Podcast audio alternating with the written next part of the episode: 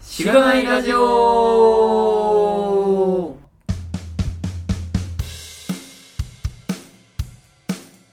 おはようございます。おはようございおはようまごす。ざいます。本日もゲストの方をお迎えして、お送りしています。ジェイクさんです。ジェイクああーーおはようごあざいー、よまろしす。くお願いします。ジェイクさん、初めてだと思うので、簡単に自己紹介などいただいてもいいでしょうか。はい。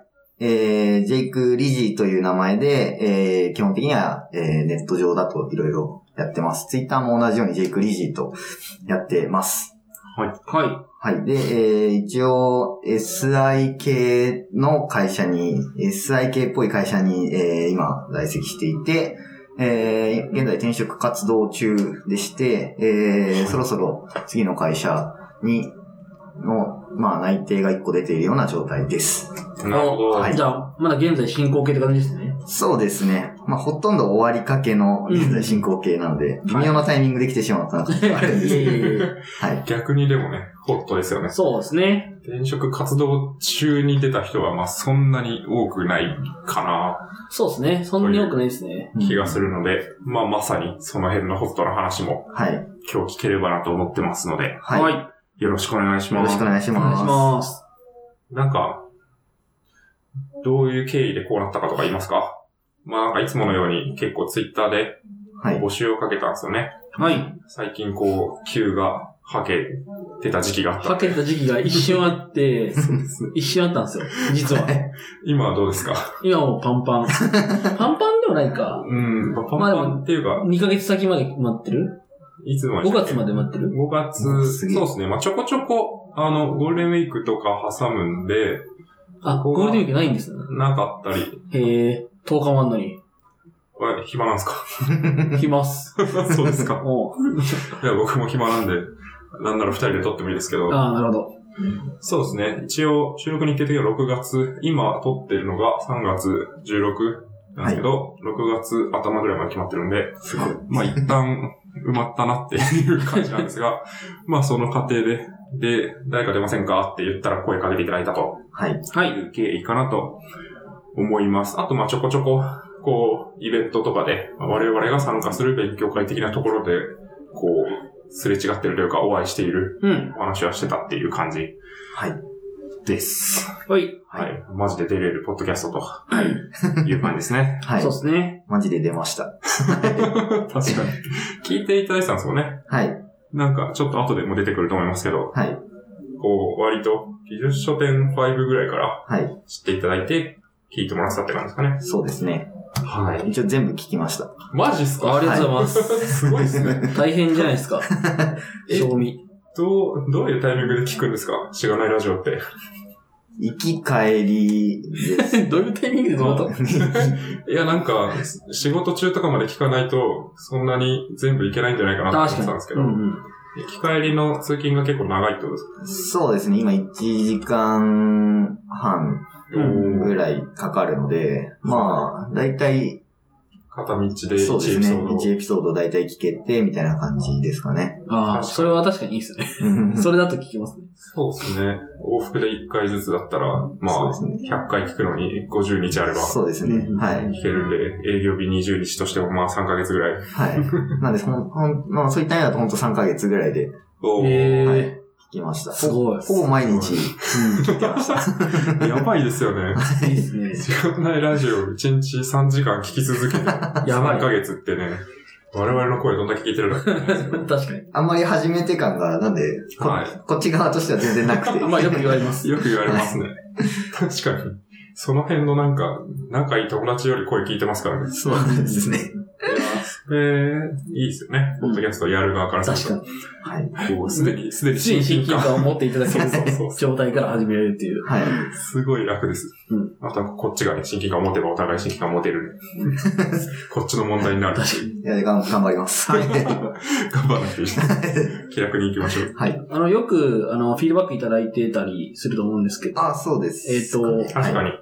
なんか、アイコンをよく見るというイメーあージ、意味で。あーは。はいい。で、結構、なんか、他のポッドキャストも聞かれるんですかそう、えっ、と、まあ、最初の1ヶ月、2ヶ月ぐらいは、しがないラジオ付けで、あ、そそれまでは聞かなかった。あんまりそれまでは全、あの、へーポッドキャストって、なんだろうっていう状態そうでで。すあ、そうなんですね。で、グ Google で調べたら iPod で聴けるラジオみたいなんで、ポッドキャストってなってて、初めはそうですあね。そういう流れから。で始まったんだって、始まったっていうかそういう名前なんだって聞いて、だからインターネットラジオみたいな、要は、ラジオ自体も全然普段聞いてるような人ではなかったので、はい。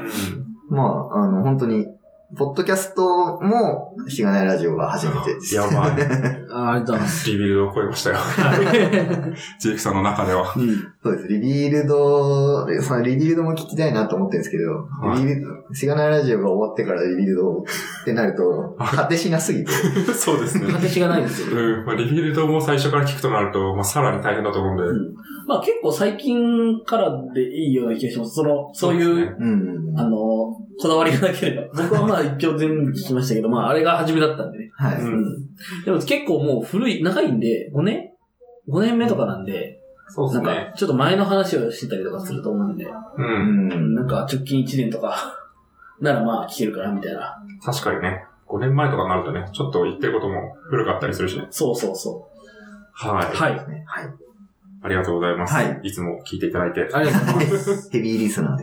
ありがとうございます。確かに、局所的にめっちゃヘビー。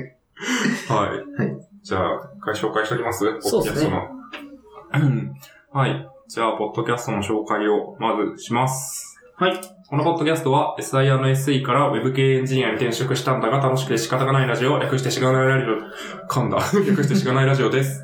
題名の通り、SIR から無限に転職したパーソナリティのズッキーと、ガミが近況を話したり、毎回様々なテーマで議論したりする番組です。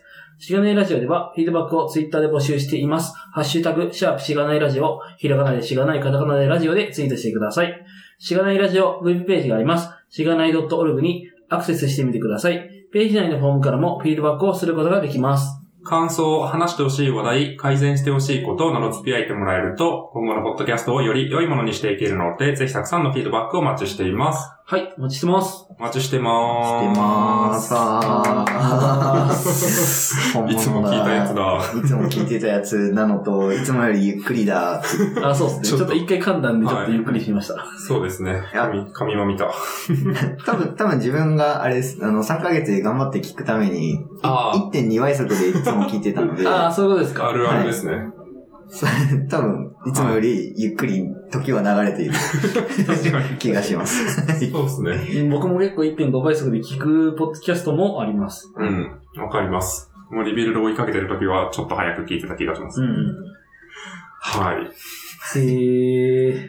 じゃあ始めますか。あ、ちょっと一個だけあれなんですけど、最近しがないラジオのページが使えなくてですね。ああ、そうですね。えいつもはポッド、あのー iPhone とか、その、そういう、ポッドキャストポッドキャストないで聞かれてます。自分、Google の、あ、はいはい。あ Google のポッドキャスト。あ、僕もそうですね。おーあの、アンドロイドなんで。どうですか、あれ。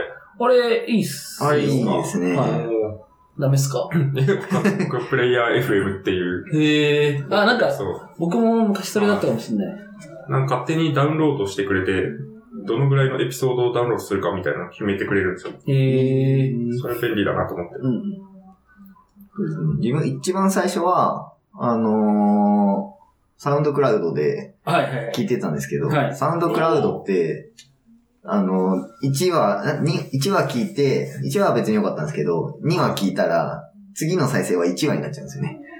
あー、なるほど。 1話聞いて、2話聞いたら1話になる。えっと、要は、あれ新っしいて、やつから古い方に。新しい方から古い方に順番に流れていっちゃうんはいはいでは、いはい、はそれで聞くときに、もう、毎回こう、ガッと切り替えてやっあ、てて、逆じゃんってことか。逆じゃんってそなのってて、確かに、あの、追いつきたい、でも追いつきたい場合は古い方からこう新しい方にあそうですねみたいな。まあ確かに。い。うん、そこの制御がまあできなかったってことですね。んそうですね。それがあって、ポッドキャストって何で聞くべきなんだってところ から、ちょっとググって、そしたらはい Google ポッドキャストがあって、あ、じゃあそれで聞こうと思って。なるほどなるあほど。ー、そしたら30秒ごとにこう、遅れるみたいな。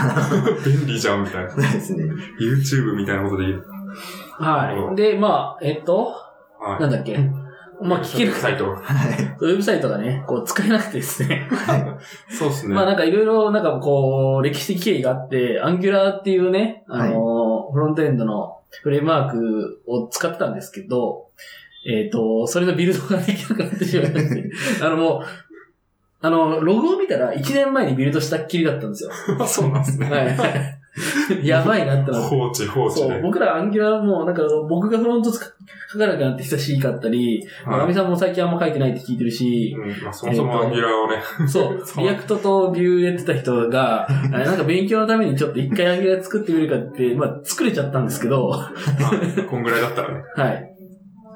このぐらいの、まあちっちゃいウェブサイトだったら作れちゃったんですけど、ちょっとそれがメンテできないという話になりまして、うんまあじゃあ、ちょっともうアーキテクチャから作り変えるかって言って、全部僕がフルスクラッチで書き直したという、さすがです。これは何で動いてるんですかこれは GitHub Pages っていうので動いてて、まあ、今までは、こう、あの、もう HTML と CSS と JS を吐き出して、もうそれをこう、ホスティング、性的にホスティングして、まあ、やるた、やってた Firebase ホスティングっていうサービス使ってたんですけど、まあ、今は GitHub Pages って、その、えっと、GitHub にもうプッシュしたらもうそれが勝手に公開されるみたいなのがありまして、まあ、それでこう、し性的ファイル、ジェネレート、ジェネレーターかなジキルっていう、はい。あの、ジェイクさんと僕ずっと、ジェイクさんのことずっとジェキルさんみたいな感じで呼んでたんですそれも、ジェヒル触りすぎて、け ど、最近ね、もう、あ今日はジェキルさんとのうち、あの、収収録録だが。なと思いながら来たんですけど、はいはい。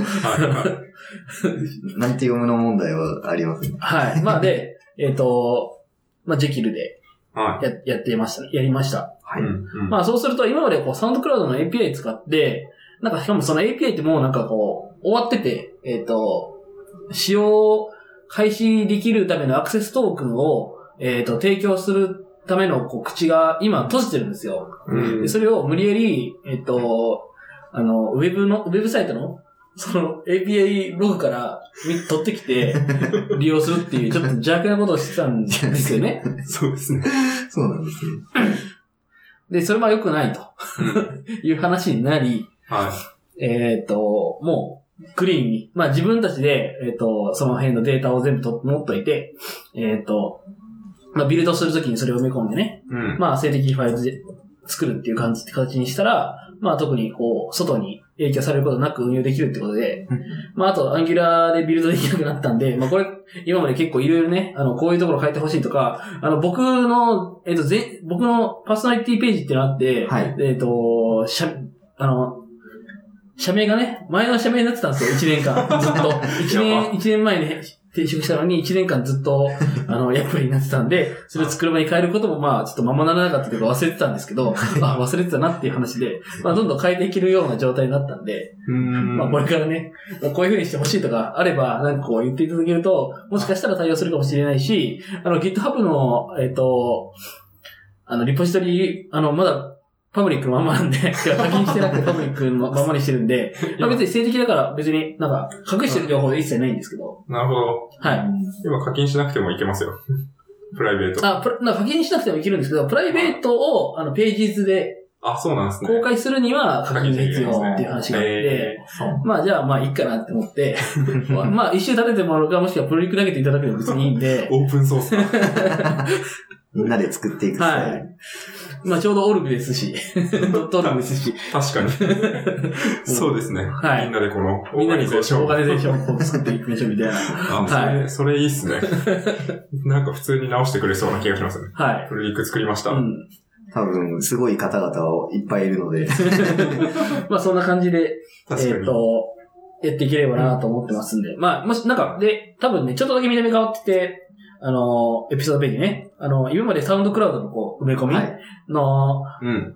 やつだったのが、こう、普通の HTML のシークバーになって、はい、はい。まあ、これただのめ、あの、オーディオタグなんですけど、なんかもし綺麗にしたかったんですけど、ちょっと時間なくて、まあ、とりあえずこれでやってます。はいなんか多分ね、いろいろやったら、あの、それこそ、あの、1. 点何倍速とか、うんえっと飛ばしたりとかする機能もできると思うんで、ちょっとその辺は今後やっていきたいなと思ってますけど。まあ、確かに。はい。っていう感じが、 最近の、あれです。あと、ペジネーションが効いてないんで、ペジネーションも今、えっ、と、書こうとしてます。はい。ちょっと今ね、あの、技術書店の執筆が忙しく て、そっちに時間取られて、とりあえずこう見れる状態にするっていうのがあねりが、とうござあいの、市場命令だったんで。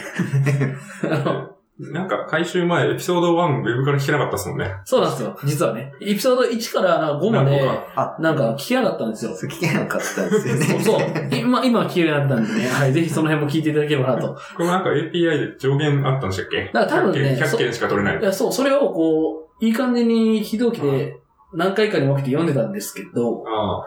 なんか、多分僕のコードにバグがあったんでしょうね。それをまあ、性的にまあ、吐き今はも出うして性る的から、に吐き出してるあかとら、問題もない何と。も問題もないと。はい。いそういやう感じでーございます。素晴らしい。最初聞き始めた時、1から聞こうと思って。 1ねえじゃねえかしがないラジオのホームページって1からなんか4か5ぐらいまで ないぞってなって。そうそう、1から5ぐらいまでなんかなかった。そうですね。 なんか、なぜかよくわかんなくて、まあ、なんていうかなと思って、そんな深いところまで行く人いないだろうと思って聞いてたんですけど。 まあ、そうですね。てか、ポッドキャストくらいなんてあるじゃん。とかでポッドキャスト初めて聞き始める人で、なんか、最初から聞いてやろうみたいな人は、こう、ぶち当たる壁だったんですね、きっと。申し訳ない。いやいや、大丈今はスクロ今は大丈夫なール、んでスクロール頑張れば聞ける。夫。はい。はい、ページ練習も頑張りますんでね。はい。い。あと何かあるかななんか、あのーちょっと、新しく実装して思ったのは、うんあの、これ一覧に、ゲスト、一応ゲスト、なんかこう、墨括弧で、ゲスト書いてあるじゃないですか。うん。ただそれでもなんかよくわかんないから、ゲストのアイコンをこうつけたいんですよね。ああ、確かにね。。うん。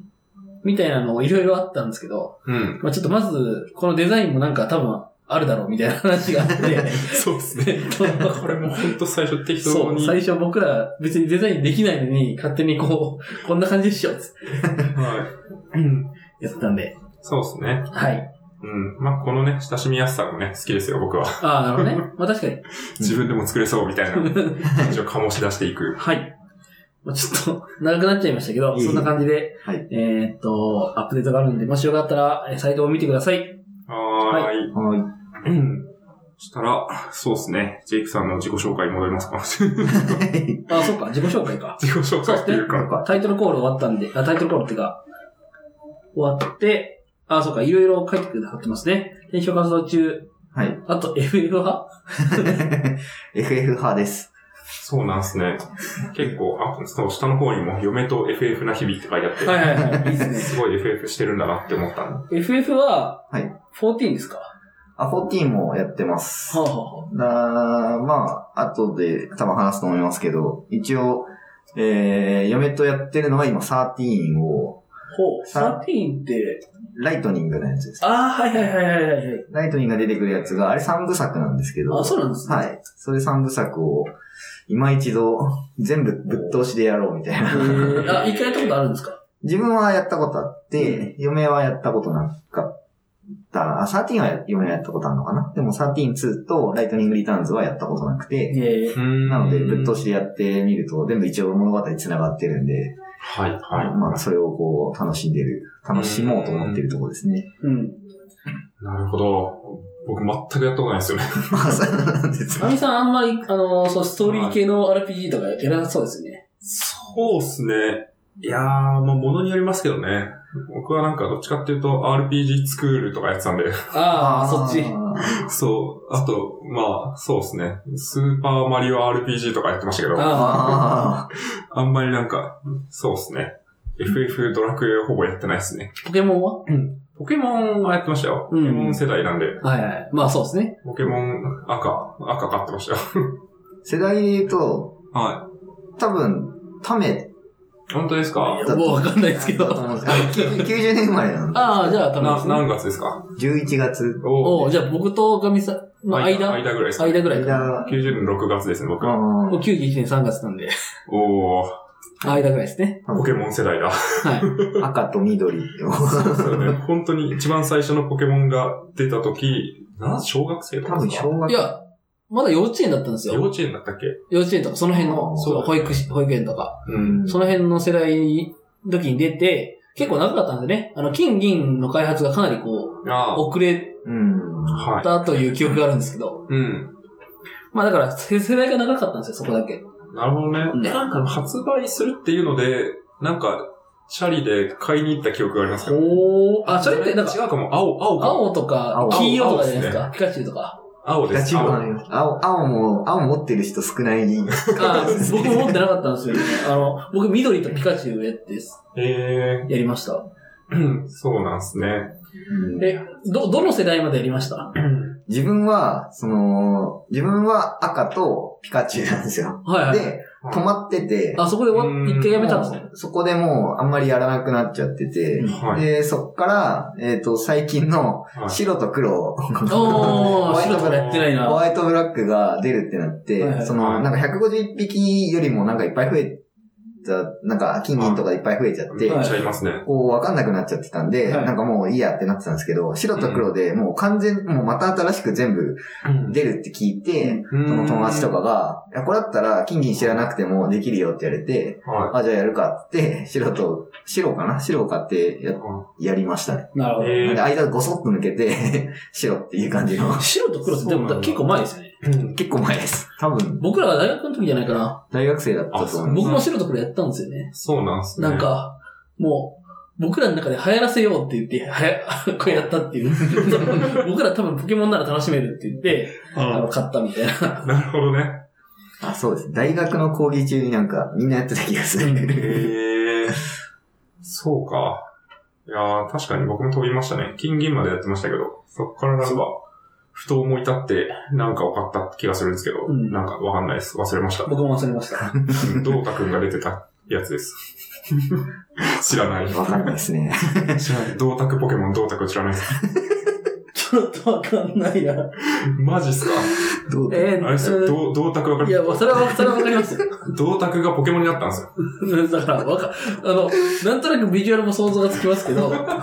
そうですか。えっと、名前もまたいいですね。 どんな、ドータくん、ドーミラっていうのが進化してドータくんになる。ドーミラは同郷。あ、そうですね。多分もうそう、そうでしょうね。そうでしょう銅ね。でできたね、鏡みたいな。あ、めっちゃビジュアルは見たことあるな、これ。あ、本当です結構かドータくん。これゆるキャラ、ゆるキャラが、あれゆるキャラじゃない。ゆるキャごラ当地ゆるキャラではないです。えー、はい。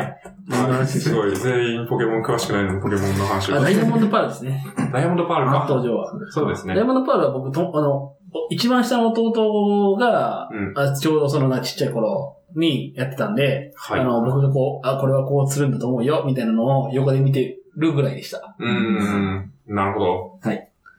なるほど。いやー、すごいですね。何の話だっけな FF の FF あ、そう。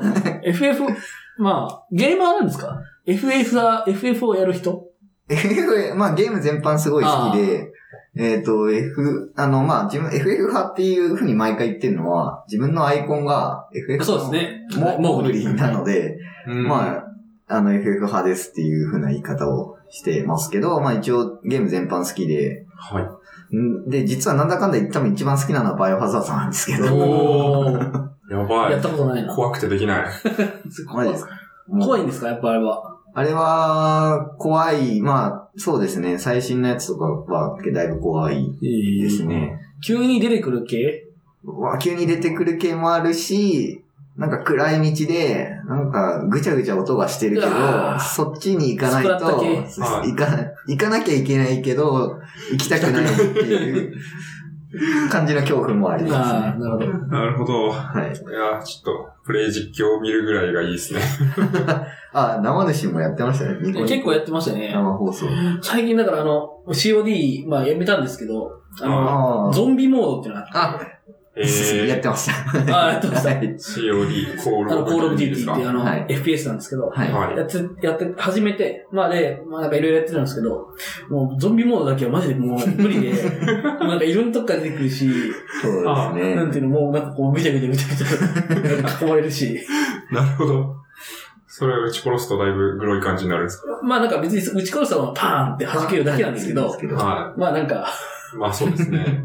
あんまりこう好きじゃねえなと思って。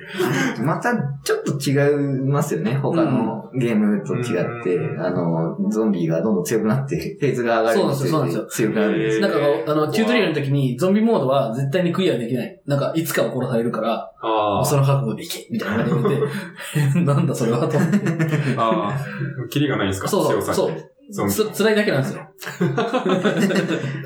一応ストーリーは、まあ一応それであって、あるんですけどえ、ーやったことあるんですよ。一応やあーやったんですけど、なんかこう、あんま面白くない。まあ、ガチゲーマー仕様なんでしょうね。はい。そうですね。難しい方が燃えるタイプなので、うん自分はゾンビモード結構好きです、ええー、マジっすか。いや、すごいなできなかったな。それは。なんか、え、嫁と FF の日々っていうのを、まあ、書いてますけど、はい。なんか最近ありましたよね。あの、本田翼と、はただゲーム、えただゲームするのかわかんないけど、ゲームするドラマ。へえ。知らない。本田翼でとも、いえ本田ば。翼とゲーム はしたい。そう、ゲー本ム田翼とデッドバイデイライトをしたいみたいな。うーん。あの、ツーブロっていう僕が好きなね、あの、YouTuber があーそう本で田すね翼とやってて、はそれをずっとな生で見るということをやったんですけど、 い。なんかプチ炎上してましたよね。なんか、ゲーム実況者とコラボするなんて本田翼がみたいな。いいじゃないでよすくわからない炎上の仕方をした。炎上っていうかか、。だいぶ登録者いるから、なんか、はあれですけどね。い。その辺の、その辺の有名じゃない有名人よりは有名なんじゃないですかね。うん。ツーブロさんが。うん。えーっと、オンラインゲーム、ドラゴンクエスト10をモチーフにした、えーっと、ゆうべはお楽しみでしたねっていう漫画があって、それが連続ドラマ化されてました。うん。今年じゃないかなそう、1月、あの、1月から、今、今やってるんかうゆー。うんべはだけでもう、Google でバッて出てきますなね。うん。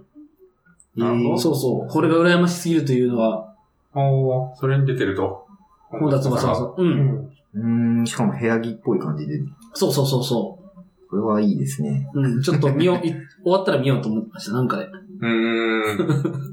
なるほど。はい。いいなだから、嫁と FM の日々って見たら、まああ、あ、そう、そういう絵をイメージ。一緒にゲだーなっていムう。そうそうをすそう。るってやつですね。うん。え、でもこう、なんか、ドライバーは誰がやるんですかドライバーって言っていいのかなモンプロみた いで。フェアプロ的な、フォームプロ的あ、な。まあ、そうなりますよ、そうなりますよね。 RPG なんで、うん、そうです一よね。人プレイなんで、確かに。そうです。そうですよね。一応、ドライバーは、えー、嫁になります。あなるほど。嫁がやってるのを、こうやって寝ながら、横で見てる。うんえー横で見ながら、いや、それは多分こっちだよとかいう。はい、はい、はいい一応自分一回やってるっていうのは多分、ああ、そうか。あるんそうで、すよね。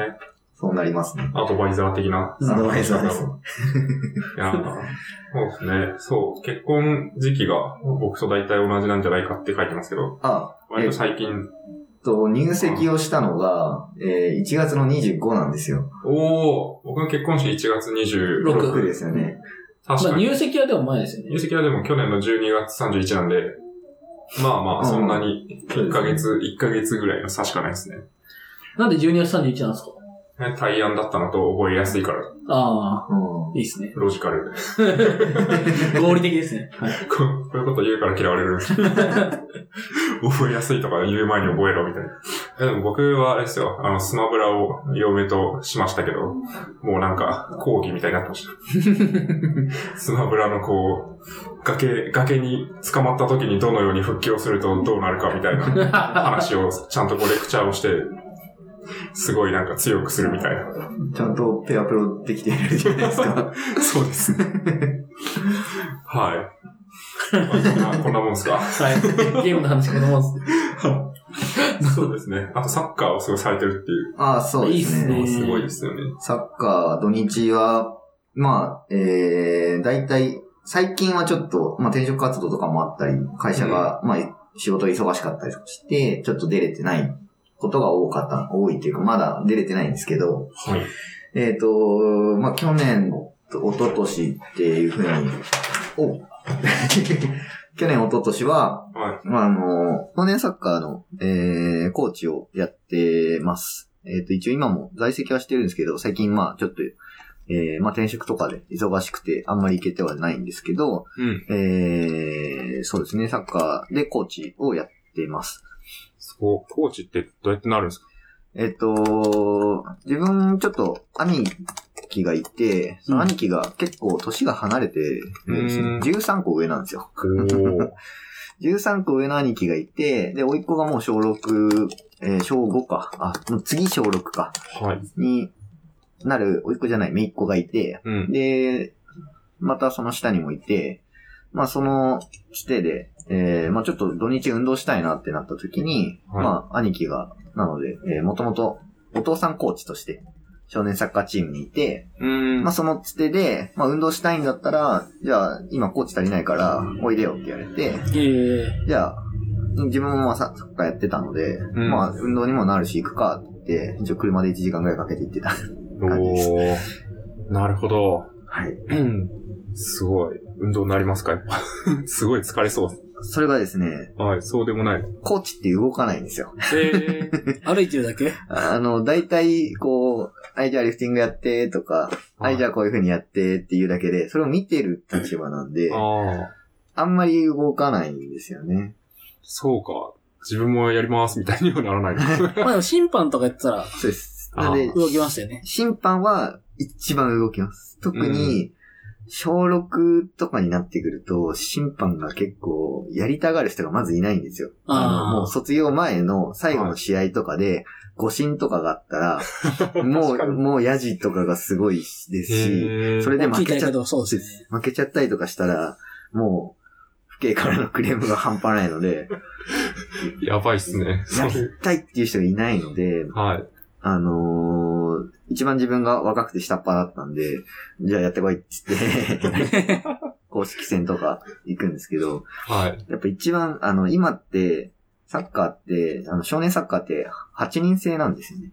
うーん。あの、11人じゃなくて、8人制で、そうだっけ僕もずっとサッカーやってたんですけどね、小中高と。ああ、そう多分、あの同世代なんで、うん。わかると思うんですけど、11人でずっとやってたと思うんですけど、うん。今あ、、そうなんですね。今って8人制で、へえ。一新制なんですよ。へあ、えそうなんですかはい。審判一人ないんでしすかかい、ラインズマンいないんですよ。へえ。だからオフサイド取るのは主審が取んなきゃいけないんえで、え、それやばいですね。めっちゃ走るん ですよ。え、そこまで行くんですか行って、ここ、ここです、ここでオフサイドですって言わなきゃいけなくて、そ大変だやばいなっ。すね。だから、常に一番前にいなきゃいけない。ボールと同じスピードでバーってこう走っていかなきゃいけなくて、スペースは同じなんですか広さは。ちょっと小さあちくょっとなっちっちゃくなるんですちかょっと小さいんで、なんか審判講習の時とかに、しちょっとち小さいからいけますみたいなこと言うんですけど、いや、無理無理無理って 思って。うん、オフサイドはね、あの、その、守ってる側っていうか、守って、ディフェンス側の一番後ろはい。に、 こう、うん。が、を超えてパスを受けちゃうそうとで、すまあダメみたいな。かまあ簡単に言うとそういうオフサイド、あそういうルールなんですけど、そね。の一番後ろのね、そのラインを、こ、こ、ここで、えっと、うんここからフリーキック始めてくださいみたいな感じなん で、はい、はい、 はい。長友の位置です。長友のとこまで、ズバッ走走っってて走ってなきゃいけない。ボールが変わるたびに、ポゼッションが変わるたびにそこまで行かないといけないみたいな。めっちゃ走らせられて、はい。で、なんか途中でバーンとか行って飛んだりとかすると、うんそっち側に走って。クリアするとね、きついですよね。 もクリアするたびに絶望するみたいな。 やめてみたいな。う、午前、あの、前半とかで、あの、一応ハーフタイム取った時に、一番疲れたの審判みたいな話をされて審判交代してほしいみたいな。確確かに。になる。一般の交代は認められてないんですね。いなんか審判が倒れたりとかしない限りはダメで、倒れようかなみたいな時とかもあるんですけど。えー、なるほどいいですね。はい。サッカーはずっとやられてたんですよね。そうですね、ずっと、まあずっとやってはいて、ただ中学校から陸上部とかになっちゃったんですけど、一応小、幼稚園、小学校はやってましたね。ああ。いいですねいいですね。んはい。うん。いや、なんかこう、運動いいっすよね。そうですね。やってない、やってない意味で言うのもあれですけど。あ僕はもう運動から逃げて生き続けてきたん でね。何も言えないですけどね。はい。はい。そんな、そんなジェイクさんです。はい。長くなった。じゃあキャリアの話聞きますかそうですね。うん。うん。まあ大体、プログラム書き始めたのいつで、どんな仕事されてるのかみたいな話をはい。お聞きしているので、そういう話ができればと思うんですけれども、はい。うんプログラミング書き始めたのいつとかあるんですかえっ、と、一番最初のプレ、プログラムとの出会いっていうのが、えっ、と、小学校多分4年生ぐらいの時に、はあのー母親の会社に、えー父親が迎えに行くみたいな時に、まあ、一緒に車に乗って行ったりとかしてて、で、その、ビルから降りてくるまでの間、その、1階が本屋だったんですね。はい。で、その本屋で、こう、まあ、待ってたりとかすると、まあ、暇なんで、こう、ペラペラ本見てたら、あの、その時、まあ、もうすでに中二病を発動していて、い。早い。小4で。小4で中二病発動していて、なかなか。何が一番、もう、なんか、かっこいいのは何だろうって言ったら、一番分厚い本を読んでるのがかっこいいっていう、 なん確か、かに。思っちゃって、まあ確かに。一番分厚い本はどれだっていうのをバーッと探したら、コンピューターの欄の C 読集 C っていうのが一番分厚かったんです。特集シリーズが。はいはいはい。まあなんかそのき、黄色いやつですね。そうです、黄色いやつです。で、うん父親にこれって何って聞いたら、これがあれば、これが、プログラム、プログラミングってやつで、これができるようになれば、ゲームとか作れるよって言われて、えー。もうそれで、あ、ゲームが作れるんだってテンションが上がってたら、父親がそれ買ってくれたんですよね。おー。じゃあ買ってあげるよって言われて、えっと、ABC もまともに言えない状態で、 それ読んで、インクルードとかも読めないんで、INC、LUDE みたいな覚え方をして、一応、ちょろちょろっとこう、あの、差が、あのー書いたりとか、書くっていうか、構造自体はある程度理解はしてましたね。ただへー、コンパイルとか、そこまでの知識全然なくて、パソコン自体も当時ブラウン管のしょぼい PC しかなかったんで、どうしたんですか、その辺は。なので、コンパイルができなくて、断念して、父親も、 あのー別にプログラマーではないので、はあいあうんそういうのが、やりたいんだけどって言っても、まあわかんないみたいな感じで放置されていて、ただ、本を読むのはかっこいいことだと思ってたので、はい本はずっと読んでたんですよ。ええー。特集 C を読集して小よ。 4で読み続けてた。すごい。全然理解できないじゃないただ、読んでるふりみたいな。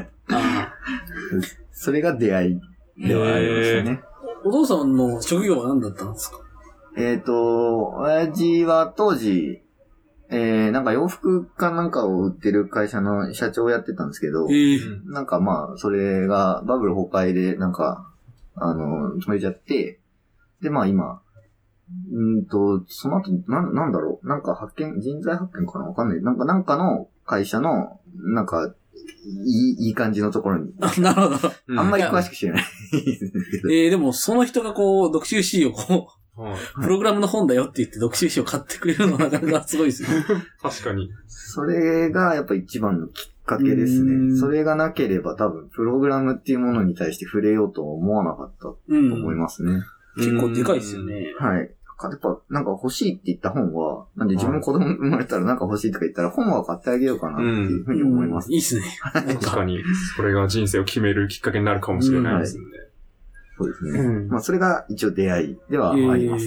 で、一応その後、えっ、と、あの、HSP っていう、あのホットスーププロセッサーっていう、はい。あのーそれもゲーム作る、えー、プログラミング言語ではあるんですけど、うんはいまあそういうのがあるよっていうふうに、多分中学生ぐらいの時かな、あのー兄から教わって、それを使って簡単な、なんか、本当にゲームとか作ったりとかはしてましたね。ええうんまあ確かになんか、ありますね。ホットスーププロセッサー、多分まだ今、うん動生きて、生きてるっていうか、多分開発してるのかなそうですね。なんかそんなはいはい感じですね。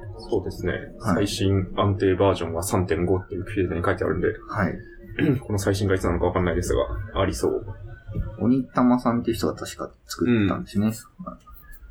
で、まあ、日本人が作ってるので、うん日本語のドキュメントが豊富だったので、で、あと、なんか、あのーなんだ、ポインターみたいな、ご GoTo 文みたいなのがあって、はい。それが、旗1、旗2っていう風に、へなんか宣言していく言語で、えええ。旗を立てるってそうことです。。旗を立てて、GoTo 旗って書くんで、うんはいその旗に飛ぶっていうのが、なんか日本語で理解しやすかったうんで、ーん。フラグに。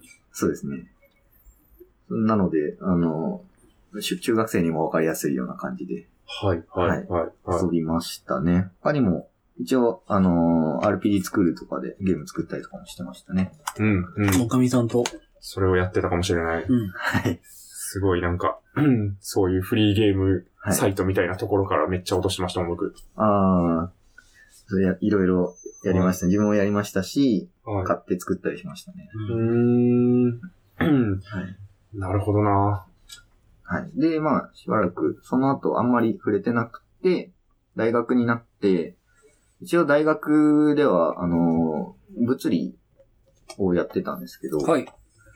えっ、と、なので全然関係ないは関係ないんですけど、一応理学系だったんですよ。理うん工、理工学ではなくて、理学系だったので、あの、まあ、なんていうのかな、け計算するというか、ノートでカリカリやるみたいな、うん。あの、系だったので、えー、その分野の中の一つに、えっ、と、まあ、熱力学みたいなものがあって、それをやるときに、えっ、と、大学の研究室に、本当は自分超電導やりたかったんですよ。はい。おー、はい。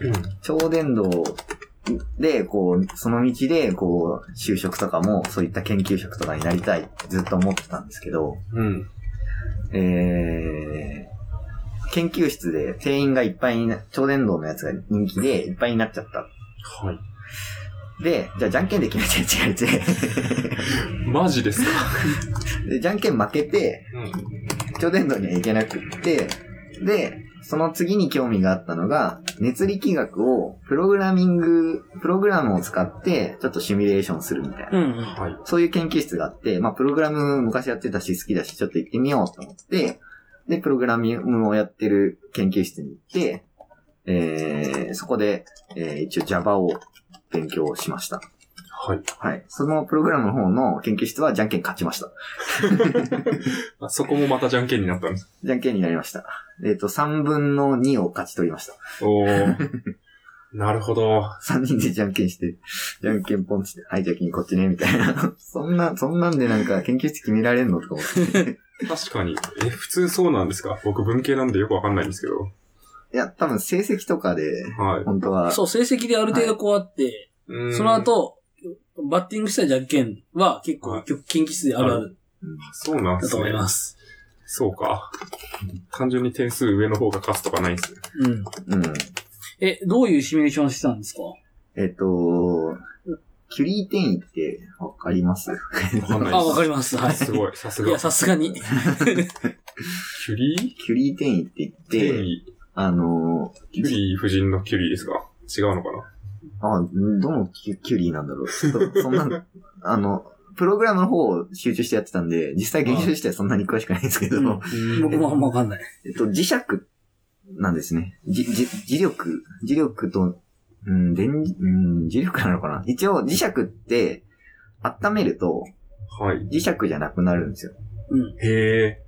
なので、えっ、と、それが変化する、はい。もう僕もあんまりこう詳しく、覚えてないし詳しくないんですけ ど、まああ、温めていったら、まあその転移する温度があって、そのうん。はい。何もじ自生体じゃなくなる温度があって、はい。そこの温度のことを、転移温度のことをこうキュリー点うん。とか、キュリー、その温度のことをキュリー温度とか言ったりするっていう。はい。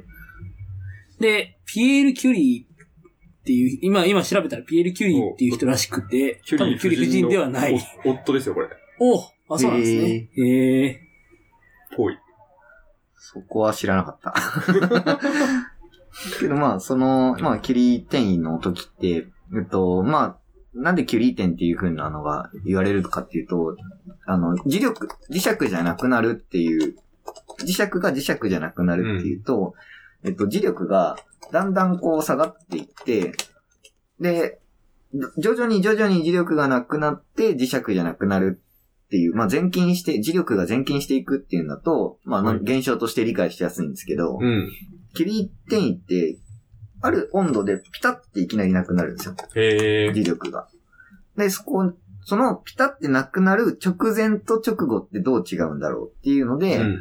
えーその磁石の、まあ、その、なんていうんですか、磁石って、その分分子の で、あの、一個一個の原子の磁磁力が同じ方向を向いてるから、その全体として同じ方向を向いていて、N 極、S 極ってできるんですけど、はい。それがバラバラになって、N 極、S 極がバラバラになって、えー、そう、ママクロで見ると、まあ、磁力がなくなるうーん。、で、ピタってなくなるってことは、どういう状況が、その磁石として起きてるんだろうっていうのをシミュレーションするのを作ってました。うーん、なるほど。はい。うん じゃあ、アウトプットとしては、その、個々の分子が、なんかくるくる回るみたいな感じになるんですか。そうですね。一応計算しやすいように、はい。上、えっ、と、N、上が N 極、S 極っていう、その、状態が2つしか存在しないとして、はい。はいうん平。面の状態で、えー、簡単のために、はい。うんそれだったら、まだ、えっ、と、力が、方程式式というか式があって、えー、まあ、それはもう求められているものなので、その式をもとに、こう画像で、えー、上が N 極だったら白で、下が N 極だったら黒にするっていうので、うん。白と黒の、まあ、モザイクみたいな映像にして、飼育バーで温度をこう調節できるようにしたりとかして、はいはいへえ。そうすると、まあどういう風に磁石がなるかっていう。温度を下げると全部白くなったり、全部黒くなったりするんですよね。はい。それがまあ要は N 極の磁石、S 極の磁石っていう意味になるんですけど、それをこうガーってやっていくとどんどんモザイクになっていって、はい。モザイクが完全にもうなんか砂嵐みたいになってれば、それは磁性体ではないってうー。いうふうなんものですね。まあそういう可視化するっていう、式であったものを、プログラムを使って可視化するっていうのを、まあ Java でやってましした。なるほど。た。なるほえー、ど。でもそういう、なんかこう、シミュレーション方法みたいなのって、なんか、名前がついてたりするんですか あ、えっ、と、そあるんですけど、もうだいぶ前で、記憶から。記憶からもう抹消してましたね。なんかそれも、あれなんですか、その、だい、えっ、と、自分で一から作るんですかえっ、と、自分の場合は自分で一から作りました。へえ。すすごい。ごい。っていうか Java 誰も教えてくれなかったん で、教授は C なら書けるけどな、みたいなことを言ってる教授だったんですけど、い、やでも Java でやってよ、みたいな感じ。なんで Java になったかちょっと詳しく覚えてないんですけど、あんまり Java ね、はい使。わなそうですけどね。研究者だったら、それこそ Python とかやっててもおかしくなかったと思うんですけど、はい。なぜか Java をやっていて、で、教えてくれる人誰もいない状態だったんで、うん。入門書みたいのを、なんか10冊ぐらい読みましたね。 ええ、すごい。この入門書読んでもよくわからないっつって。この入門書読んでもよくわかんない。こうわーってこういろいろ。確かに、やることが結構特殊だから、はい。ウェブサービス作りますとかじゃないですもんね。はい。GUI アプリケーションなんで、その、入門書は基本的には、C、CUI というか、標準出力しかしないじそうゃですね。ないですか。それをスイングとかを使うってなると、はい。結構、うん。入門書のかなり後ろの方にあるかどうかみたいな、うんない入門書も全然あってうん、うんうん。見た目を動かしてみようみたいな章があるかないかみたい な。そうですよね。しかもそこもそんなに書いてないみたいな。はい。うん。へえ。めっちゃ頑張りました。なるほど。はい。結構がっつり本も読んで、そうですね。開発してっていう感じの大学時代だったわけです。僕の大学時代もう先輩が作ったコードを勉強するだ け。まあ一応そのなんかそのシミュレーション方法のなんかこう、えっ、と、はあって、まあそれの勉強はしたんですけど、はい。 そのコード自体 は、あ、これでごこういう仕組みで動いてんだなって言って、もうその先輩が使った、作ったコードを見るみたいな感じで。はい、はい。まあ俺のなんか分子動力学法とか、モンテカルロ法とかあるんですけど、なんかその辺を理解するだけでした。うんなるほど。えーやっぱ書けるように努力するのが大事です ね。 そうですね。すごい、当たり前のこと を当たり前に言った。なんで、いや、まあ、自分はだからそういった意味では逆かもしれないですね。書けること、まあ、書いたは書いたけど、その現象自体をそんな理解結局できてないみた いな。ああ、なるほど。どっちに集中するかっていうの が。確かに、そっちを覚えてたら、まあ、最悪、うん卒業できるかな。だって科学だし、みたいな。 そうですね 気持ちでいました。ちょっと、確かに確すかごに。うん。適当な学生だったんで。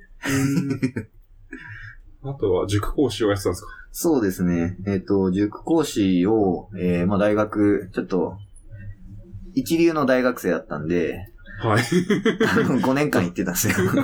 そういうあこあとー、です僕ね。も一流の大学生で した。そうなんですね。一流の大学生なので、はい。はい。ちょっと5年間あったんですけど、まあ、5年間もうずっと、収録でやば。働いていて、めっちゃお金入るじゃないですか。めっちゃおすごいお。金入ってましたね。なんか、もう、あの、夏休みとか、夏季講習とかになると、はい。朝8時に自分が行って、塾を開けて、夜10時ぐらい、10時半とかに自分の塾を閉めるってことをしてました。やば社員じゃないですか。 社員よりも全然長くいる。なるほど。しかも日曜もあったので、確か20連勤ぐらいしてた気がする。すごっ。 大丈夫なんですか多分あアウトな。アウトな、まアあウトな領域。当時ブラックバイトみたいな名前もついてなかった。そういう名称がとかがなかった時代に、まあ塾講師やってて。うーん。はい。まあでも、その代わり、その、給料はいいですよね。給料はよ、良かったし、まあ、あの、ノルマみたいのも特に決められてなかった。まあ、ちょっと緩い感じの塾ではあったんで、うん。きつかったはきつかったですけど、まあでも楽しいは楽しかった時代でしたね。僕も、塾校、やって、僕はまあ部活してたんで、はいまあ逆に言うと、この夜の、なしかもあんまりこう体力を使わない、うんあの、ものが良かったんですね。で、うんえっと、遅くまで行かない。その、僕ら朝7時から朝練してたんで、早すぎ る。あのーまあ、6時には起きたいみたいな、そういうよ、うん欲求があって、じゃあ、なんかこう、お酒を出すとか、とかだと、あー1時まで行って、と確かかはに。できなかったんですよ。だから、まあ、最後の1年間は別に、あの、部活ししてなかった。まあ、コーチはしてたんですけど、部活してなかったんで、えっと、あの、焼肉屋やってたんです けど、それまではずっとこう、あの、塾校をやって、うん、で、もう個人の塾、塾なんで、もうなんか結構、位が上になったら、自分でこう、あの、誰を、どのコマにアサインするかを決めれ る状況になるんですよ。そこまで任されるんですね。そう。 本当にあの、はいこの学年は全部お願いみたいな感じでえやってたんで、まあなんか三者面談もするし、みたいー、 バイトが。 な。バイトが。はい。やりました。 やりますよ ね、や結り構ますね。やりそうまちすっちゃいそういうとこだとやややるんですけど。バイトとは言わずにやるわけですか、それは。バイトとは言わずにやります。うーん、まあそう講です師、よね講。師ですね。まあでも一応もう、なんどこ、どこどこ大学に通ってますっていうのは 言うんですけど、もうわかるじゃんみたいな感じでやりますけど、まあでも、はいまあそんな感じでやって、だから、うちの部活の後輩を斡旋して、 ああ、あるあるですね。あの、このコマにアサインするみたいなのを やはって、い。あの、一番、こう、いい、いい塩梅で埋まるようにして、みんながいい感じに稼げるようにするっていう。すごいですね。なんか、ブローカーみたいで。懐かしいです。自分もはやい。りました。一応個別指導塾ではあったんですはいはけどい。まあ集団授業も持ってはいたんですけうど、ん。うん。そういうアサインみたいなのを やって、夏期講師の時がすごくて、はい。徹夜でやったりとか、て日鉄とかしして、はい。コマを、なんか生徒が200人ぐらいいたんで、えー多いっすね。もすごいなんか多かったんで、個別指導なのにすごい多くて、なんか小学校3つに囲まれてるちょうど真ん中にある塾でう、う、んめ。っちゃいい立め地じちゃゃなめいちゃいい立地だったんで、人はもうワンサが来るっていうので、それを裁くためにこう頑張ってやってまいしやー、あた、あね。いうのでも、な結構いろいろそのエクセルとかでやってたんですけど、いやはいマジで、いやなプログラミングとかできたら絶対いい感じにできたんだろうなと思いなが ら。ですね自動でこう、アサインすそうるみそたう。いいや、な。なんかこう、いや、ちょっと、そのぐらいでできたな、みたいな。はい。やれたらよかったな、みたいな。あんだけこ確う、か手間かけるんなら、に。今、今やるとしたらそうですね。そうですね。はい。きっと。なるほど何のな。話だって話ですけど。はい。すごいで す教えるのが好きになったっていう話をしたいんですよね、は本い当は。書いてある。書きました。あの、なので、人に物を教えるっていうのかな。えー、何かこう、説明を、わかりやすく説明をするっていうのは、うん。えー、まあ、自分の中でも結構得意なものなのかなって認識し始めて、まあ、それ自体も面白かったので、まうあ、んだから、まあ、収録で続けられたっていうのはあると思うんですけど、そういった風に、えー、まあ、自分の意識がなっていったかなと思ってます。うん。うん。はい。なるほど。うん。それは結構今後生きていくんですかその教えるのが好きになったみたいな。そうですね。一応、現職では、あの、新人研修の、まあ、メメンターというか、その、講師みたいな。そうですね。講師みたいな形で、えっ、と、Java とか、そもそもパソコンってどういう風に動いてるのか、みたいな。なんか、本当に、えっ、と、未経験で入社してくる子とかも結構いるので、うん。その子たちに、えっ、と、メモリ何ギガ積んでるみたいな話をしたら、メモリって、あれですか通信量とかのみたいな言われ て、要はギガってついてるんで、はいはいはいはい。あ、そういう認識しかないのか、とスか、マホの何ギガ使えますみたいなのとはい。同じだと思ってる。まあでも僕もわかんなかったですけどね。うん、最初はそうな気がします。多分、そういった形で多分、その、今いる社員の人からすると当たり前のことがうん。わからないので、そこのギャップっていうのはあって、えっ、と、会社の上司の人とか、役員の人とか、まあ、新人ちょっと、今年はちょっとできる子いないね、みたいな感じになっちゃうのってすごいもったいないと思ったんで、うん。うんそこを、できる、まあ、知らなきゃできないはずなので、何を知らないかっていうのを引き出して、それについて自分が知ってるアプことでアプローチしていって、まあ教えていくってことを、まあ結構やっていて、それ自体は結構評価してもらってはいましたね。うん。会社では。なるほどですね。確かにでも、収録で教えてた経験はすごい生きてる気がします。そうですうね。ん。そこは。なるほど。とんでもない子とかもいて、はい。世界地図、あの、あれです、塾塾の、あはの、い中学生ですけど、はい世界地図を見て、あの、右がもうアメリカのニューヨーク、ニューヨークここだよみたいな言ったら、この先ってどうなってるのって言い出したのこのニューヨークの右側。要はやばい。やばい。あの、象が持ち上げてる時代の人じ ゃん。 地球は丸くない。その、そのめちゃめちゃでかい地図のほんの一部だと思ってたらしくて。あー。世界地図がああ、それはゲームのやりすぎですね。です関関東地方しか知らないみたい な。そうですよね。どんどんポケモンの幅が広がるみたいな。もう地そうい図のう幅が。固定概念とかが入っちゃってることに自分のすごい衝撃を受けて。うーん。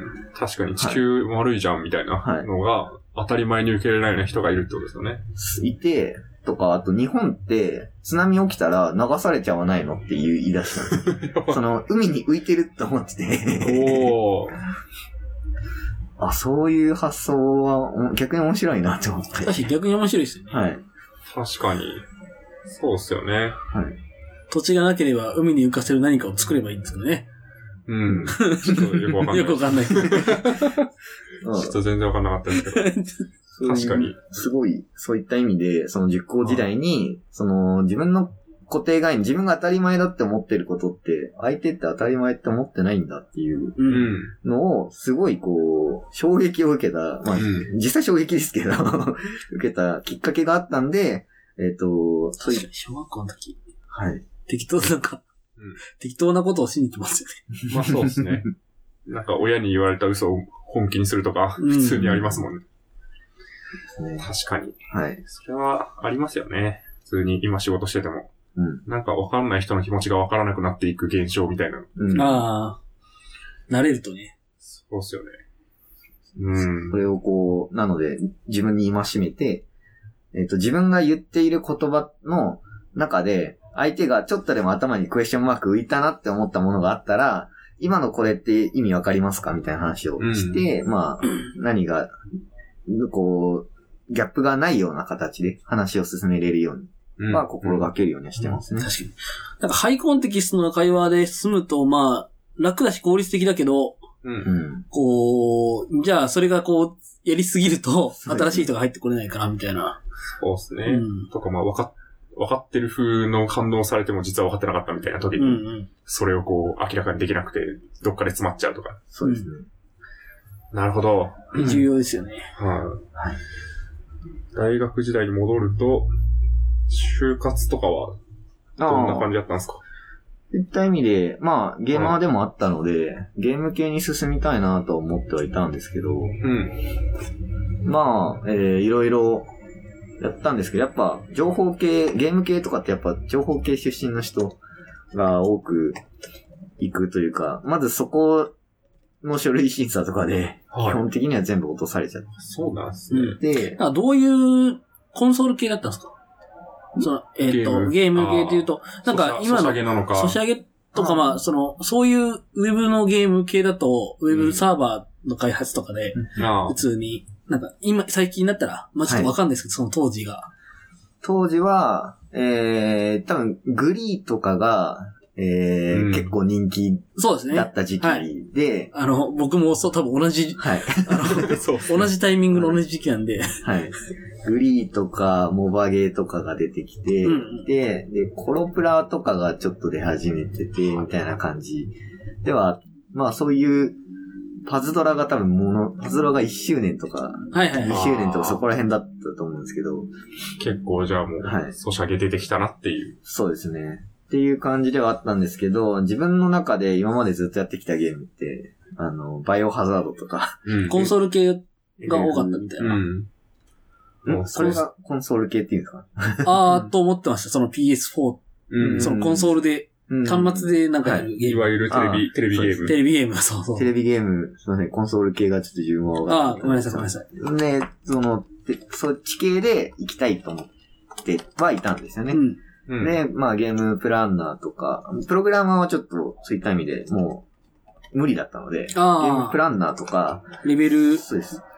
なん決かめる、やつとか。そうですね、プランナーとかシナリオライターじゃないですけど、そういう系で、まあゲームに携わっていきたいなって思いがあって、こう受けてはいったんですけど、まあいろいろ、まあ大手もいっぱい受けましたし、ちっちゃい会社とかもいろいろ受けたんですけど、まあ全部落ちちゃって、で、えっ、と、まあ、そのゲームっていう枠から、じゃあ一個外の枠に広がってみようと思って、じゃあプログラマーというか、あのーそういうものを、プログラマーかなプログラマーとかうん SE っていうようなジャンルに手を出してみようって言って、ちょっと広げてみた。で、その中で、えー、まあ、今の会社が、まあ引っかかったっていう感じですかね。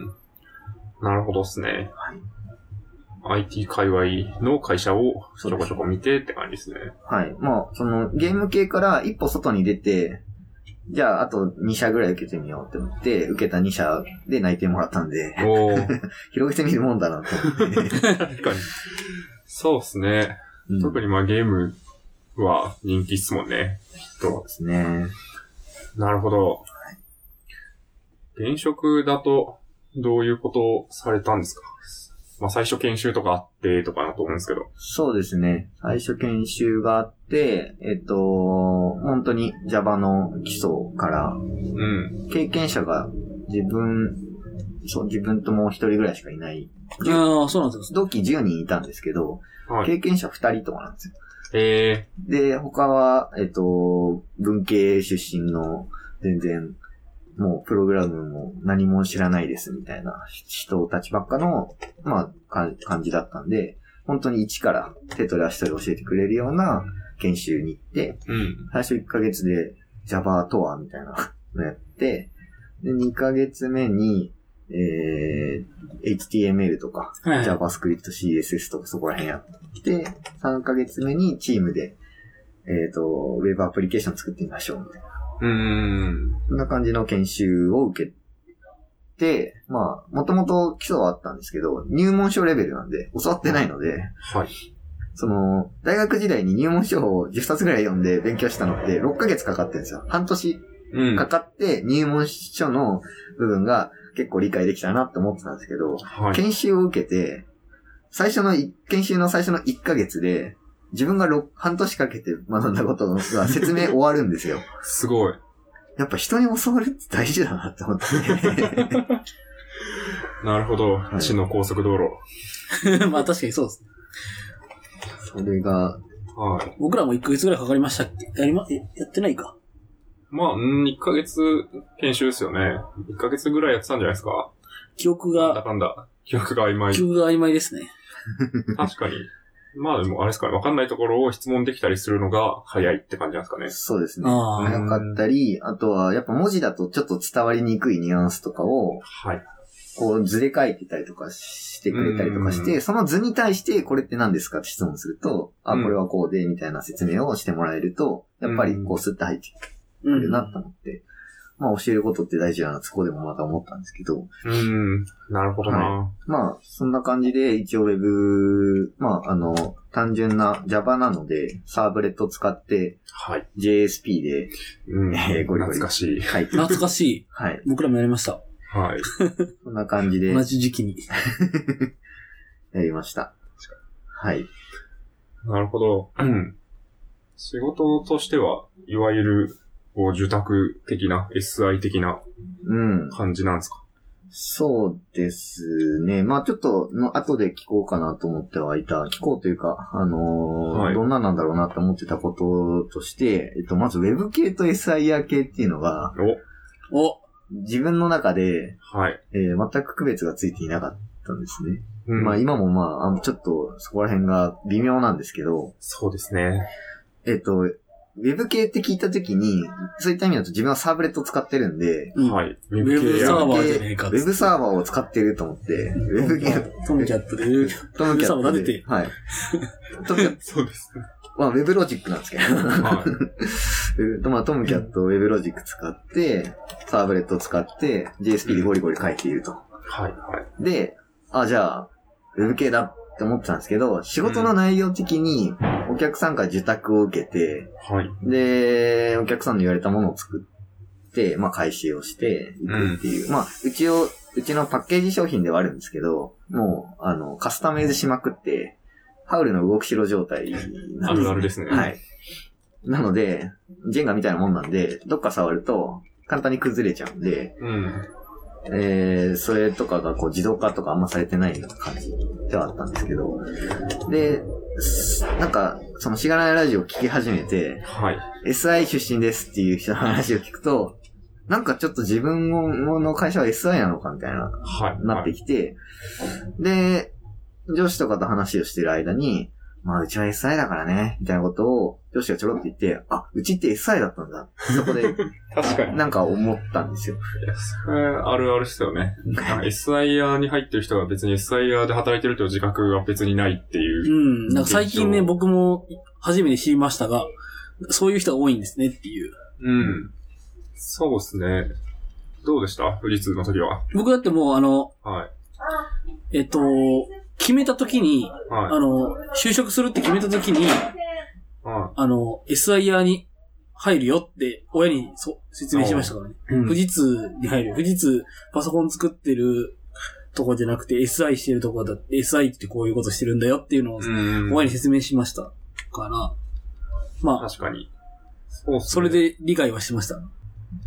僕も新卒の就活のなんか、合説とかで、SIR とはみたいなのがあったような気がしますね。うんそれでなんか、SI と思ってたのかなうん。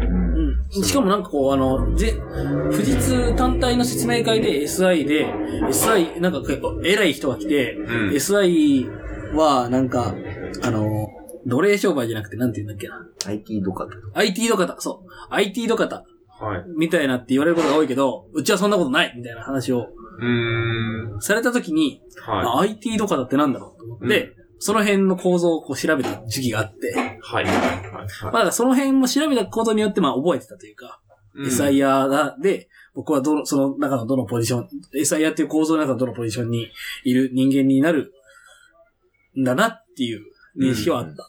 なるほどね。うん。確かに。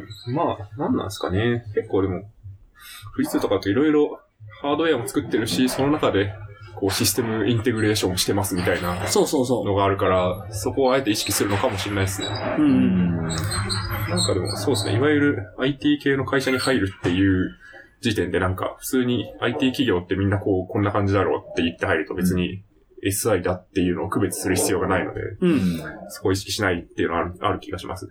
確かに。うん。自分の場合は、まあ、SE っていううん。はい言いはいは方をしてて、はいい。。システムエンジニアね。システムエンジニアっていう形だと思ってはいて、ね、プログラマーとか SE っていう言葉は、まあ、皆さんもある程度認識されてますもんね。はい。ううん。ん、うん。その世の中に浸透しているというか、SI はなかなか浸透してないけど、うん。そうですね。それはあって、SIR なのかっていううん。感じの仕事ですよね。い現状ね、そうですね。どういう、あれですか、違いがあるんですかえ、何と何ですか ?SIR。 ?SIR、SIR と SIR 何ウェブ系。それもまあなんか何回か話してる気もするんですけど。まあそうですね。そうですね。SIR と Web 系っていうのは全然、あの、いい言葉ではなくて、いい言葉ではないというのは、いい対比ではなくてっていう話ね。そうんあの、言葉と実態がずれている部分もあるし、ミーシーではない、IT 界隈を全て表現できてるわけではない気がするので、まあ、例えば、ウェブの制作会社は何なんだみたいな。ウェブ系ではあるが、受託ではあるみたいな。ウェブ系って言った時に、まあ、一般的にはウェブサービスを自社開発している会社というのを案に含んでいることが多いような印象はありますけどね。うん。なので、ウェブ、まあ、僕も富士通の時は、えー、IE で動く サービスを、 サービスというか、業務システムを作ってたんで、まあ、ウェブの技術ではあるみたいな気持ちはあるんですけど、なんか、まあ、自社サービスで一般に広く公開されているサービスでもないので、なんか、ウェブ系と呼ぶには、あまりにも、あれだな、みたいな。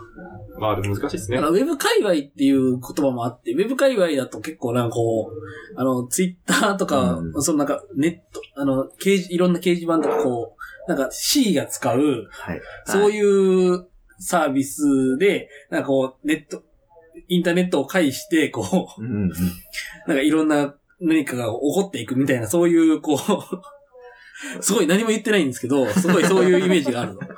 そうですね SIR だとこうなんか業務システムそうですね。を、やって、で、SIR っていうと、こう、なんかこうその構造があって、うん。こう、何時受けとかいう、その構造を含めて、こう、SIR みたいななるほど。構造みたいな。うんでそれを、をやるのが SI みたいな。うん。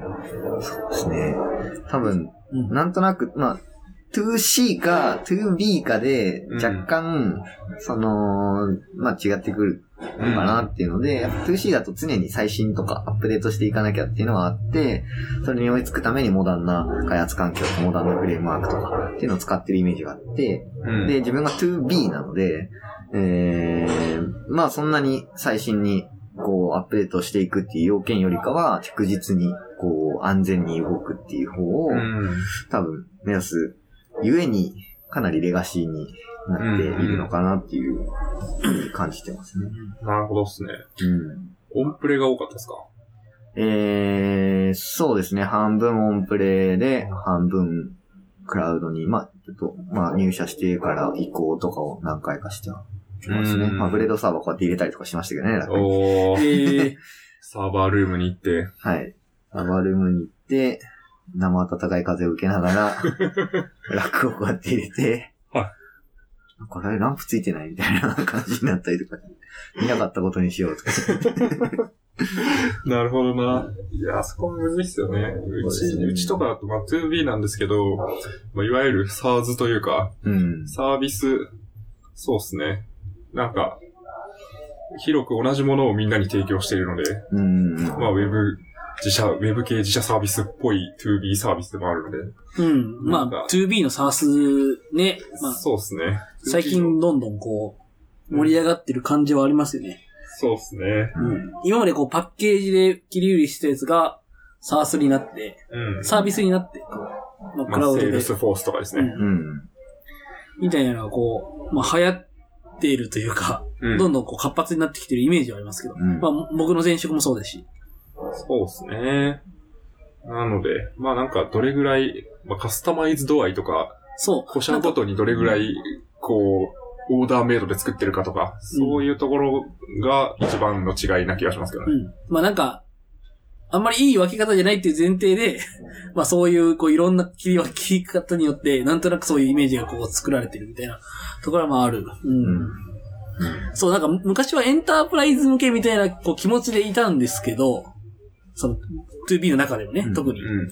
ただなんか、いや、エンタープライズを相手にするサース企業はいっぱいあるなっていうので思ってきて、なんかこうう、ん、そそんなこともないな、みたいな。うですね、うちの会社もエンタープライズ向けですからね。うん。うん。まあウェブ系のくくりに入れられてるのかわかんないですけど、そうっすね。まあ多分大丈夫。うん。なんか、その辺は、言っても、こう、古社に対して、こういうっていう、ちゃんと見ていかないといけないっていうのはあると思います。転職とかうん。だと。ううん。んそうですね。なるほど。小原さんは結構パッケージのいわゆる開発をするそう部です。分はい。が一番多かったんですかえー、メインは、えー、一応開発にはなってはいますが、一応まあ保守運用みたいなものとか、あとはもう営業とかもやってましたうーんね。ちっちゃい、まあちっちゃいっていうか人がいないので、はいそのお客さんへの接触とかも全部やってはいますし、まあなんか企画、なんか企画というか、お客さんからこういう回収したいんだけどって依頼が来たら、そのドキュメント全部作ったりとか。う SE ですね。フィールドそうでの SE。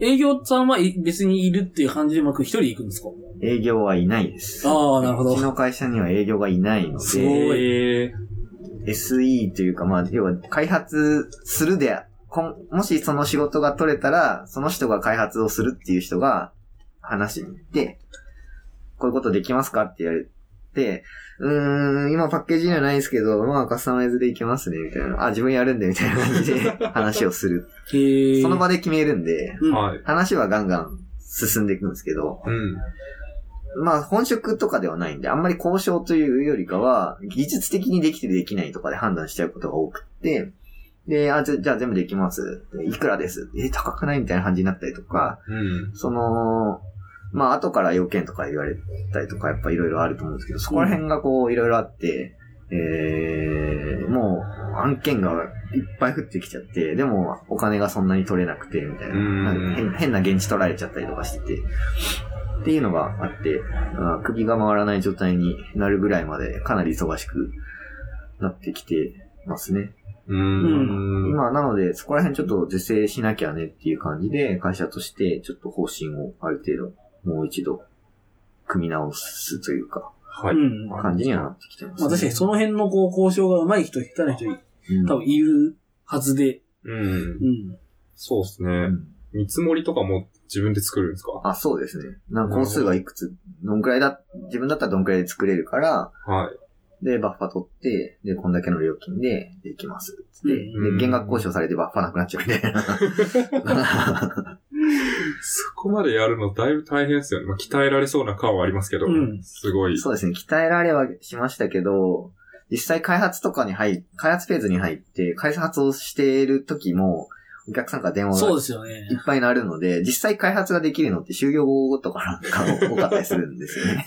そうっすよね。はいそこが一番、なんか営業担当と開発担当を分けるメリットな気がしますようね。ん。そうですね。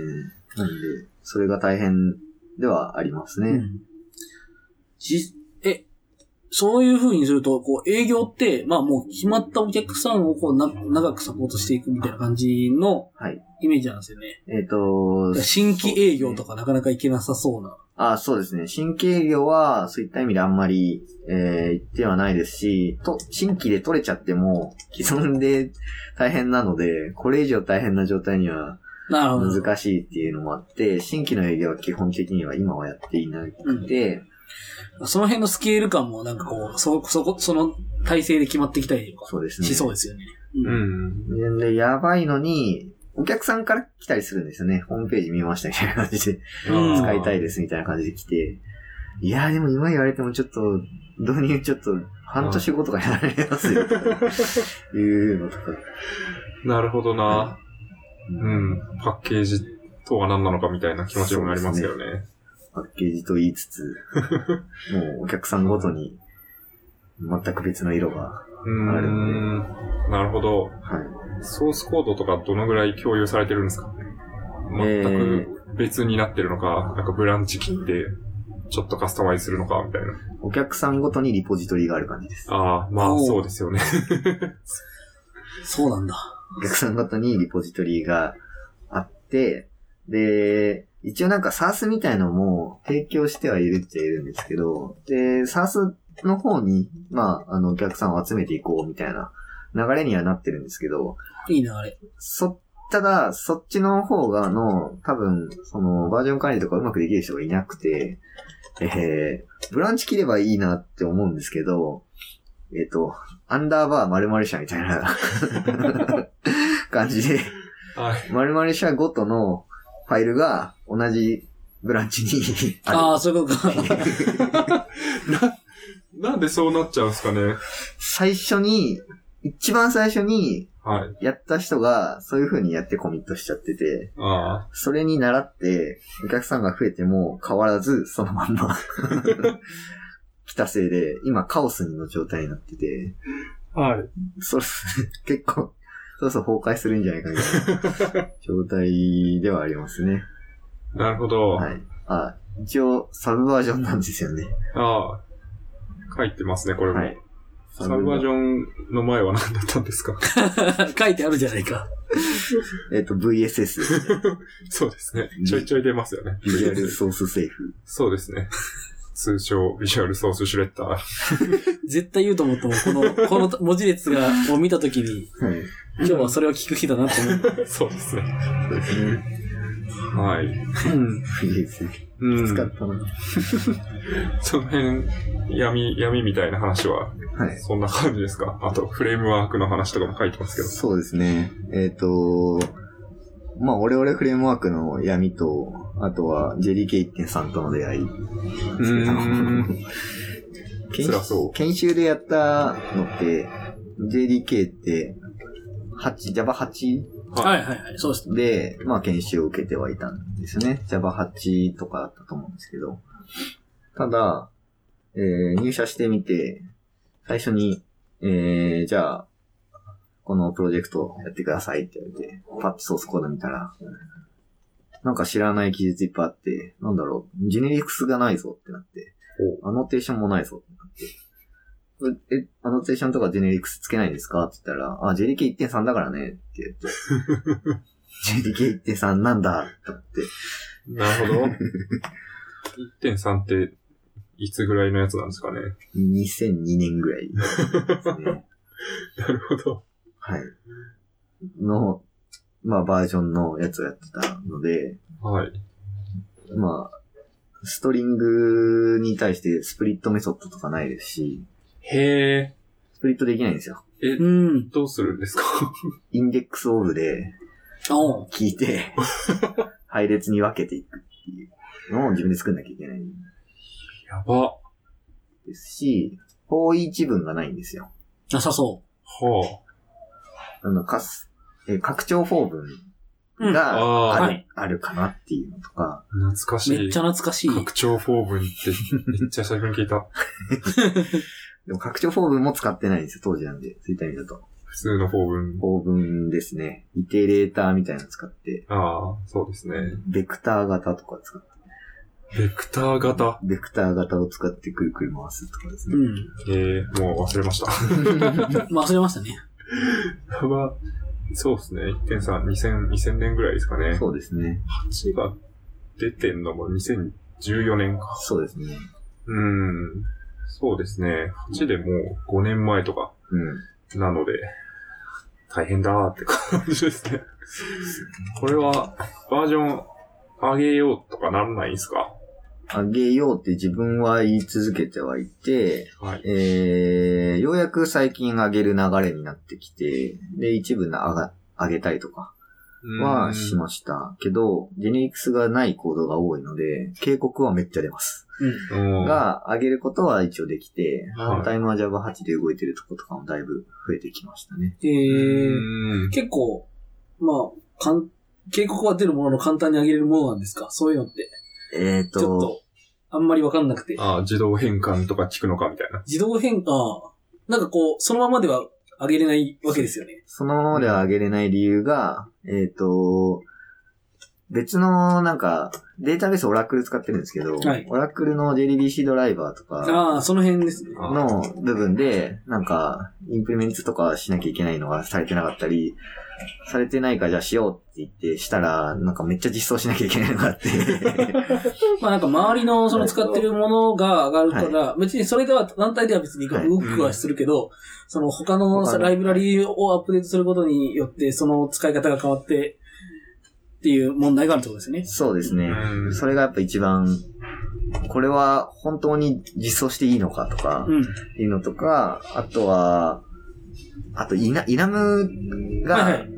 えー、使っちゃってたんですよね。予約後なのに、うん内部で使っちゃってたとかあって、それをこう、イナムじゃない名前にか置き換えるとかいう作業とかをいろいろやってましたね。うん。イナムはイナムっていう名前で違う使い、使い使われ方をしたっていうかして使、まあ、違う使い、うんと、イナムを自分たちで自作っ分たたってちことですよね。あーはい。うん。そこはそっちに置き換えるんじゃなくて、一旦同じ書き方で、とりあえず上げて、はい。まあ、イナムに置き換えるならイナムに置き換えるみたいなことをししたいねっていう話になってる。そうですね。うんはい。まあそうっすよね。うん大変そうだ。大変そう 今もううちも Ruby on Rails のアップデートとかをしてるんですよ。Ruby と、はい Ruby のバージョンと Ruby on Rails のバージョンのアップデートをしてるんですけど。まあその辺結構、それ、そんなにば、あのー、ジャンプもないのに結構大変で、うんうんテストとかもなんかひたすらめっちゃ書いてて、うんテストとかは書きました。テストっていう文化はないです。あーうちの会社には。ですよね。はい。なんかその辺ででもテストないとこう不安になんないですかその上げること自体が。ああ、もう、なので、今まで上司とかは上げてなかったんですあーなるよ。で、もううん、指導で、えっと、機能が全部ちゃんと動くことを確認をするっていう、はい。 ブラウザーテストという人のテストを使って、上げたけどちゃんと動いてますよって言って、いう感じですね。そうですよね。エクセルスクショ的なうんもう世界。めめっちゃやりましたね。やはり。はい。なるほど。はい。ううんん。確かに。そういうテストを書く文化があるないとかで、バージョン上げる文化があるないっていうのはかなり相関してる気がしますよね。うんうんなるほどな。フレームワークとかは使ってるんですかえっと、それがですね、はい一応、ストラッツ風な、ストラッツ、ずっとは言ってないみたいな。そうですね、オレオレフレームワークなんですが、まあ会社で多分創業時の人が作ったフレームワークがあって、うん。それがストラッツ風な、えー、ものに、なん、ストラッツ風味、スうんトラッツ風味フレームワーク。はい。ですはい。なるほどですね。はい。大変ですか。大変ですね。それが、フレームワークが自力1.3だったので、うん。フレームワークのバージョンを上げなきゃいけないってなって、はい。それもいろいろ、大変そう。はい。確か に。そうですね。まあ、そうですね。Ruby、Ruby 上げたら Ruby on Rails 上げないといけないのと一緒で、うん。フレームワークごとバージョンを上げるのを自分たちでやらなきゃいけない。そうですね。もう作った人はいないので、はい。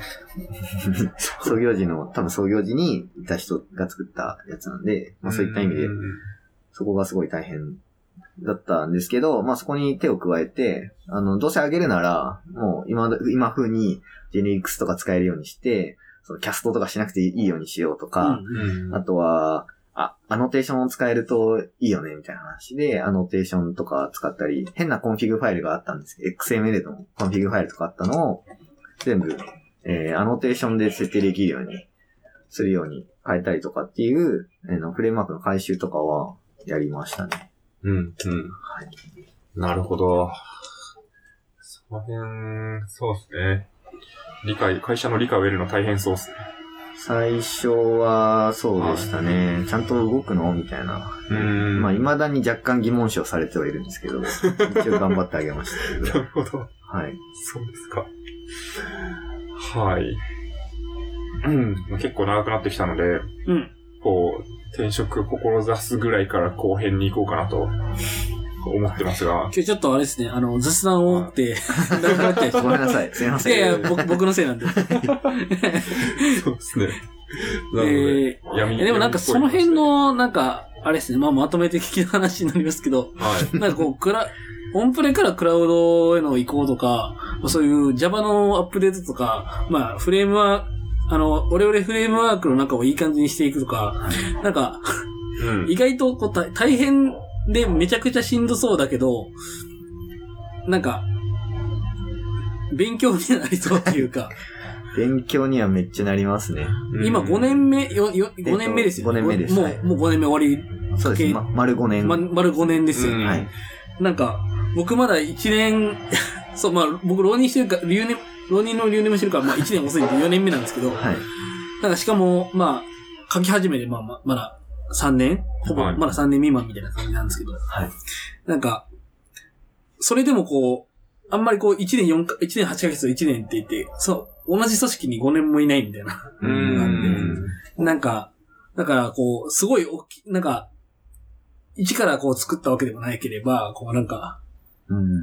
その辺こう、頑張ってこう、うまく上げないといけないみたいな、踏ん張って、踏ん張るのを、まあ、そこまでこう、なんか、長期のスパンでやってないみたいなのは、はいなんかちょっと最近問題な、なんじゃないかなみたいな気持ちになってきてはいてて、まあ今そこでレイズアップデートとかやってて、こう踏ん張るみたいなタイミングがあって、まあいい経験だなと思ったんですけど、その辺でこう、いまあ今転職活動されてはいるものの、はい。いい経験だなみたいなのってありますかあ、そうですね。そういった意味で本当に、あのーフレームワークの上でどういうふうにこうロジック書いていくっていうのはもちろんはいはい。大丈夫、大事だと思うんですけど、そのフレームワークってじゃあ実際に何をしてくれているのかっていう部分に対しての知識とか、あと Java ってこういう風に動いてるんだとかっていうそのものとか、そういった、えっ、と、普段エンジニア、アプリケーションエンジニアとかの人が意識をしない部分に対して意識が回ってきたので、そこがすごい、あの、自分のキャリアというか、技術力にも糧にはなっていて、その、えっ、と、なので、何かエラーが起きた時に、そのエラーはこういうことだから起きてるんだっていう風な、その意識の向き方っていうのは、あの、すごい生きてはきてるので、エラーの解決とかはすごい、そういった意味で、だいぶ良くなってきたかなとは思ってます。なうるほど。んはい。確かに。大体普通ね、作られたものをこう、上から変えていくとか、まあ、フレームワークの上に乗っかってなんかするってうん。いうのが多いと思いますけど、いフレームワーク自体をはいこう、触ってバージョンを上げていくみたいな、はい経験ってなかなかないと思うんで、それはそうですね。はい。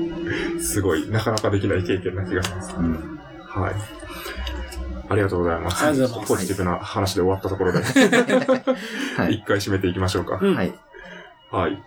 じゃあ、はい。お願いします。しがないラジオでは、フィードバックをツイッターで募集しています。ハッシュタグ、シャープしがないラジオ、ひらがなでしがないカタカナでラジオでツイートしてください。しがないラジオウェブページがあります。しがない .org にアクセスしてみてください。ページ内のホームからもフィードバックをすることができます。感想を話してほしい話題、改善してほしいことなどつぶやいてもらえると、今後のポッドキャストをより良いものにしていけるので、ぜひたくさんのフィードバックをお待ちしています。はい、お待ちします。お待ちしてまーす。お待ちしてまーす。告知とかありますかあ事前に言うの忘れてたんですけど。そうですね。あ、告知、うーんと、うーんと、一応、そうですね。趣味の、あの、音楽やってるんですけど、 おすいません。音楽やっていて、それの、うんと、東方ジャズアレンジみたいなおおのをやってはいるので、えー、好きなんじゃないですか。昔東宝はやってました。ああ、そうですね。